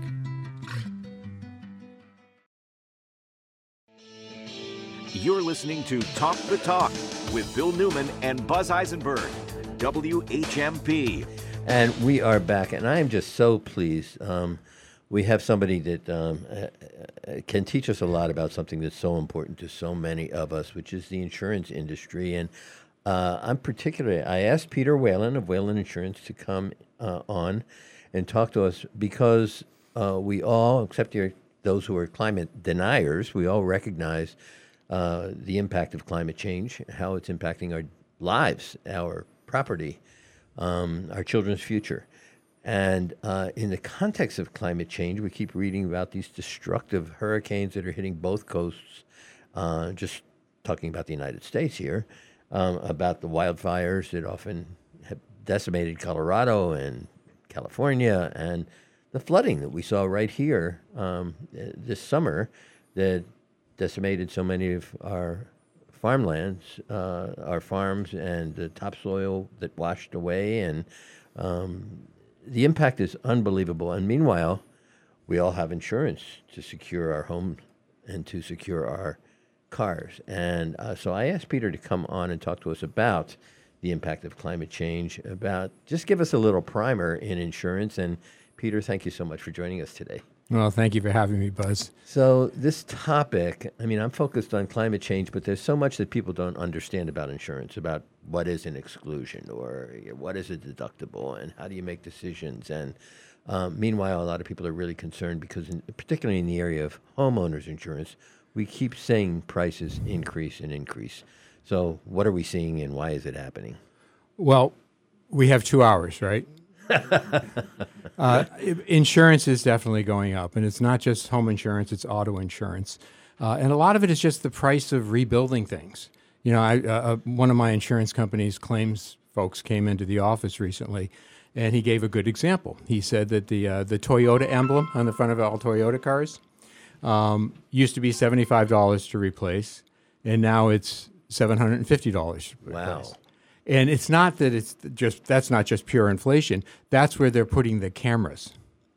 So all cars, you know, they, they they're like computers. Every bumper's a computer with the sensors and the cameras. Every windshield's a computer. So things that used to you you get a fender bender and you think that uh, you're going to get it fixed for thousand dollars, it's now four thousand. That just happened to me.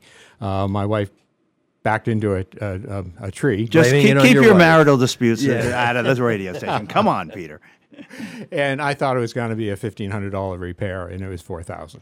So that's what's happening on the uh, the uh, the auto stage, and, and you already touched upon some of the things going on in homeowners. We should be very thankful that we live where we do, because if we were just still in Massachusetts, but just on the coast, if you're paying thousand dollars for your homeowners now, you'd probably be paying two to three times that, and maybe not getting as good a, uh, a policy. Can I just, Dan? This is Dan. I just want to add that I got a letter in the mail from my car insurance the other day. Okay. And I've seen that the car insurance companies have been consolidating. So now it's farmers. They sent me a letter and said, hey, we're going to increase your monthly deductible by $16. Now, did I get a parking ticket? Did I get anything? No. It's just, hey, we're going to charge you more Your monthly $16. premium. Well, monthly premium. I'm sorry, not deductible. Monthly premium. So by, by $16, and then I do the calculation over the year, and I'm like, wait a minute, what's going on here? I didn't get any worse. I, I, haven't broken any laws. I haven't done anything to my car. I got no accidents. But that's what you're talking about. I'm talking all the about that- costs are, are rising, so they're just going to pass on the cost to the consumer. And and insurance companies, believe it or not, even with those increases, are losing money. So more rate increases are, are coming your way. And I- I'm sorry to say that. You know, it's it's hard on us too because we're dealing with a lot of angry people, and legitimately so. And and uh, we're an independent agent. We represent several companies. So in the old days, if their policy renew, you know, their the account was renewing a house and two cars, and it was going up fifty or hundred dollars, you'd say okay. And now it's five hundred, and so you could feel compelled, as we should, to shop it through all of our companies. So it's a lot more work, and oftentimes we aren't able to save even then. So it's it's an issue. It will settle out. But I think there's a uh, because of some of the changes that I just highlighted. You know, they have to. The market has to catch up. The pricing has to catch up. Peter, I'd be interested to know whether the companies really are losing or making money. I mean, the, big insurance carriers, and there there are a number of them, because uh, the concern I have is that they are taking advantage of a situation to increase costs to consumers, uh, where those the extent of those increases may not be justified. What do you what do you say to that? I would say that there's probably some companies that aren't losing as much as others, and they're sort of taking advantage by increasing. They see their competitors increasing uh, the premiums, so they're doing it as well. But most most of the insurance companies that I represent uh, are losing money. They're, You're talking about the big ones. You're talking about I'm talking about the Hanovers, the Arbellas, the Mapfres. Uh, that's who I do most of my personal lines with, but um, also the. There, there. Some are doing well. Most are not doing well at all. Peter Whalen, this uh, we have in Massachusetts uh, a regulatory agency, a commissioner of insurance, and rate increases. There has to be a request. There has to be evidence, and a decision is made by a panel that the insurance commissioner convenes. Right? Uh, yes, it used to be uh, price fixed, where everybody had the same rates that they offered, and that was up to 2008. And the insurance, the, the government would look at it, and the legislature would actually vote on the cost of your insurance. Uh, this was particularly uh, uh, this was specific to car insurance, and they'd see how the industry did the year before, and if they made money, they'd lower the prices, and if they lost money, they'd increase the prices. But yes, Buzz, you, you they definitely have to apply for rate increases and be and get it approved And justify it. and justify it, and the regulator regulators hardly ever push back because they are justified. Uh, this is Dan again. Can you talk about flood insurance in this area specifically here in Western Massachusetts? I mean, that Connecticut River, you know, does it spell trouble for the future for insurance in this area? If things continue uh, with the heavy rainfall, uh, then I, I would say yes. Flood insurance is lousy insurance coverage. You know, everybody thinks that if their basement gets flooded and they have flood insurance, they're covered, and that's not the case. The flood the flooding has to go over the first floor.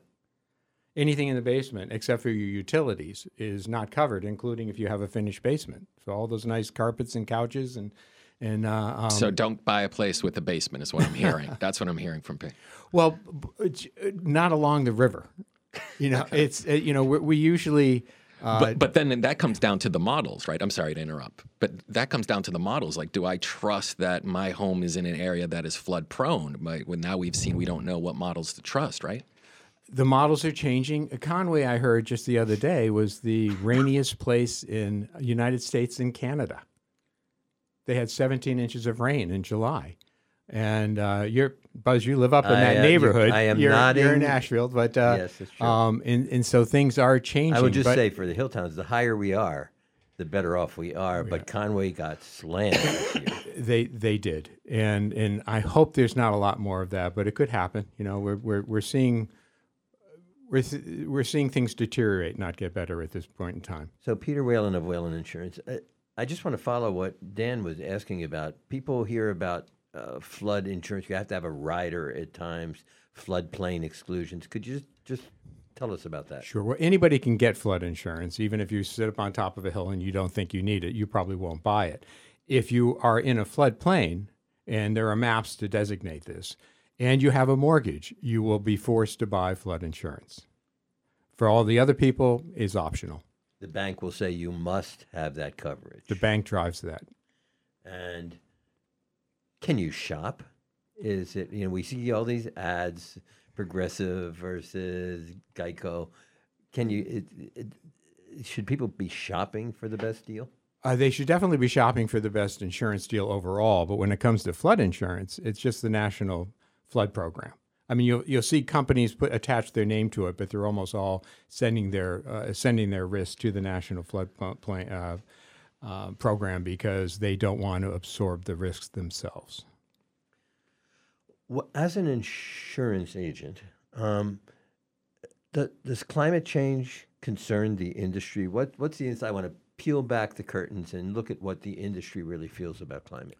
Well, one thing you should know is all insurance companies buy reinsurance because they and they can do it on on, on uh, there's two different types. There's facultative, which is they don't want to have a, a single loss over a million dollars, or the reinsurance kicks in, or over the course of the year they don't want to have more than a hundred million. And it depends on the size of the company. What uh, what kind of assets do they have? Can they withstand a billion, or do they need to uh, get reinsurance at fifty million? And the reinsurers are the ones that work with these these weather models, and the cost of that has been increasing tremendously. Uh, one of my uh, the chairman of one of the insurance companies I do a lot of business with said that they anticipated uh, 20 to 30 percent increase in their reinsurance costs last year. It was 100 percent. Can I ask, I ask this because Warren Buffett, known for his acumen in making money, uh, acquired for his company Berkshire Hathaway the company called General Re, General Reinsurance. Did that years ago. Is reinsurance a good business? For the most part, it's a very good business because they're only getting involved if the losses are very, very heavy. But they're always trying to hedge their bets, like everybody else in the business, and they see what's happening, and so they're increasing the cost so that if they their their customers, the insurance companies, uh, have more claims that they were anticipating, that the reinsurers will be tagged for that. I want to go back uh, one more time. So when I was a kid, look, everybody, we give so much money to insurance companies. We hate insurance companies. You have to fight with them when it's time for them to, when you want to make a claim. Um, but what I've been reading about in Florida is a nightmare that these hurricanes come in and the property damage in the billions and billions and billions of dollars has resulted in insurance companies going before legislative bodies and saying we cannot afford to insure homes in Florida that are susceptible to uh, to hurricane damage unless homeowners are paying unthinkable premiums. Are you familiar with the Florida phenomenon? Uh, yes, I think uh, everybody in the business has to be because it's uh, been so well publicized. You you have to be feel a, a little sympathy for the insurance companies because you can't be forcing them to insure at a level where they're guaranteed to go out of business over the course of time. So that's when the government has to step in, like they do with the National Flood Program, and say, okay, well, we people need flood insurance, so we'll back up the insurance companies, and if there's more than a certain level of losses, we'll take that hit. like the FDIC does in banking. Exactly. Yep. And and we were talking during the break that in Florida, because of you know the hurricanes that have been either happening or being threatened or threatening, that uh, the cost of insurance there is sometimes more than the mortgage on someone's house. We are speaking with uh, Peter Whalen of Whalen Insurance. We're getting a primer in, well, contemporary insurance issues, uh, particularly in the in the face of climate change. We'll be right back and continue our conversation with Peter Whalen right after this.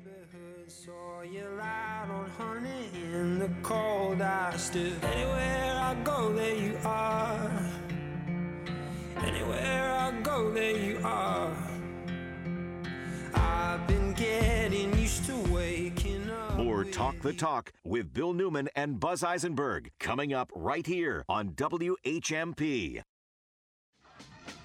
It's your home for the resistance. Thom Hartmann, weekdays at noon. Get informed, then get involved. I'm Thom Hartmann from the Thom Hartmann Program. Intelligent talk, opinion, and debate. Join me every weekday, noon to 3, right here on WHMP. 1015 and 1400 WHMP.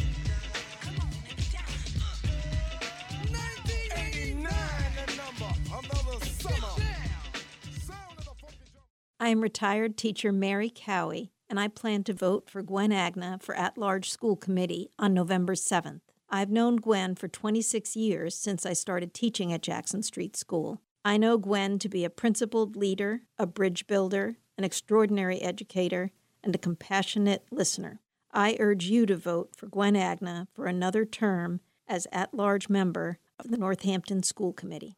Paid for by the committee to re-elect Gwen Agna. High school is a time of discovery, of exploring the world and shaping your future. What happens in high school has a deep and lasting effect. At the Hartsbrook School, that means discovering more than the right answers to test questions. Textbooks give way to learning through experience, experiments, research, and group projects. Hartsbrook students take their science studies into the woods and social studies into the community, working for food justice and applying their own solutions to issues such as climate change or food insecurity. Hartsbrook students connect with students worldwide with the Model UN and participate in exchange, traveling to and hosting students from countries around the world. Hartsbrook students cultivate an unwavering sense that they can take action in the world and can handle adversity. Is Hartsbrook the right school for your teenager? For parents and caregivers of 6th, 7th, and 8th graders, there's a Discover Hartsbrook evening next Tuesday. Also, next Tuesday, a half day visiting day for students. Register at hartsbrook.org. The Hartsbrook School on a 55 acre campus on Bay Road in Hadley. You're listening to Talk the Talk with Bill Newman and Buzz Eisenberg. WHMP. We're continuing what I find to be a very edifying uh, conversation with Peter Whalen of Whalen Insurance, who's basically giving us a primer in contemporary insurance here. Bill, you had a question during the break. I, I did. Peter, we are inundated with ads on television for various insurance companies, for Allstate and for Liberty and any number of other the large ones. You're an independent insurance agent, broker, uh, company. Uh, explain that, and but tell us what the difference is, and tell us why it makes a difference. I'm not trying to give you a free promo, but I kind of am. Um, uh, why you offer something uh, that Allstate or Liberty doesn't? Bill, there's basically three models for acquiring insurance. There's the 1 800 number, and we all think of uh, Geico, um, who has some great ads on the TV. They're very effective marketers. And then, and, and that's, that's it. You call that 800 number, you're dealing with someone in a, in a call center. Um, there's no local person to deal with. Then you have uh, what they call captive insurance companies, and Allstate is a good example of that, where they have agents, and they might be in town. They don't have them in Massachusetts so much because we're sort of unique here. Um, but if you go into an Allstate agent, uh, you could sit down with someone, but they're only going to have Allstate products. So if Allstate decides that they had a bad year and they need to increase their prices by 20%, the Allstate agent can't shop it to other companies. And then there's my model, which is as an independent. I represent I do most of my business with four or five companies, but I have access to probably you know ten beyond that if there's uh, special circumstances. So that if one of the companies uh, decides to increase uh, uh their rates significantly, I can go to my other companies and see if I can get a better deal for my clients. And are we talking about home insurance, car insurance, uh, boat insurance, other kinds of insurance? What are we talking about? Yes. it's all of That's those. a great answer. Yes. It's all of those. We hear, Peter Whalen, about the advantages of bundling. What is bundling and what's the advantage? Well, bundling is when you put your house and your cars with the same insurance company, and there are tremendous benefits. A lot of our companies will go up to a 30% discount on their homeowners rates if you give them your auto uh, your auto insurance as well. You'll probably get about a 5% discount on your auto, but up to 30 on on the homeowner. So it's why does very that work? significant. Why does that work for the companies? I mean, you're, you the the danger, the liability for your house burning down or having significant damage doesn't change depending on whether you're insuring your car with them too. They're they're getting more premium overall. They're locking you in more. It's harder to leave. It's not impossible by any stretch. We do it all the time, but it's it's a little bit more cumbersome to leave if you have two or three policies with one company instead of one.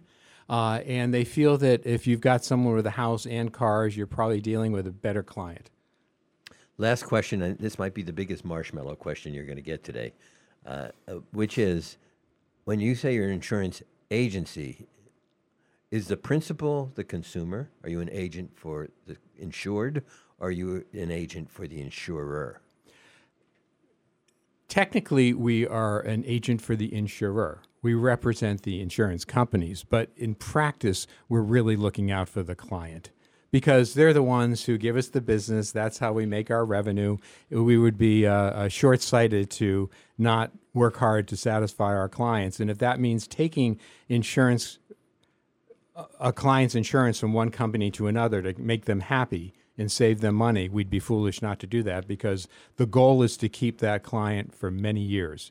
It, you don't make money in the first year. It's a lot of work putting an insurance program together, but every year you renew it, it becomes more profitable.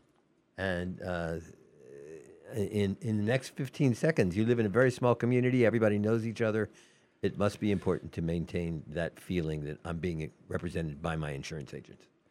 Yes, I, I, I would always advocate for going for a local independent agent. So because we we care a lot. You're going to see us on the soccer line, you know, the sidelines of the soccer field. You're going to see us out to dinner. We care. We're going to work hard for you. Peter Whalen, I'm so grateful that you joined us today. And I know a little bit more than I did before we started. So thank you so much. Listeners, thank you for joining us today. Remember, don't just talk the talk, walk the walk.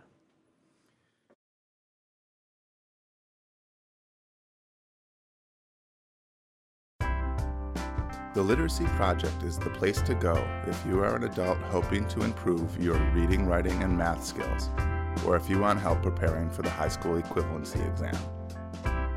The Literacy Project offers free classes at five locations in Franklin and Hampshire counties. We also offer classes to help you prepare for college and to help you plan for a career. If you want to learn, the Literacy Project is the place for you. Find out about Literacy Project classes in Northampton, call 413 584 6755. To find out about our classes in Greenfield, Orange, Amherst, and Ware, check us out online at literacyproject.org. The Literacy Project is the place to go if you want support furthering your education and accomplishing career goals. If you want to learn, the Literacy Project is the place for you. WHMP Northampton and WRSI HD2 Turners Falls, WHMP.com.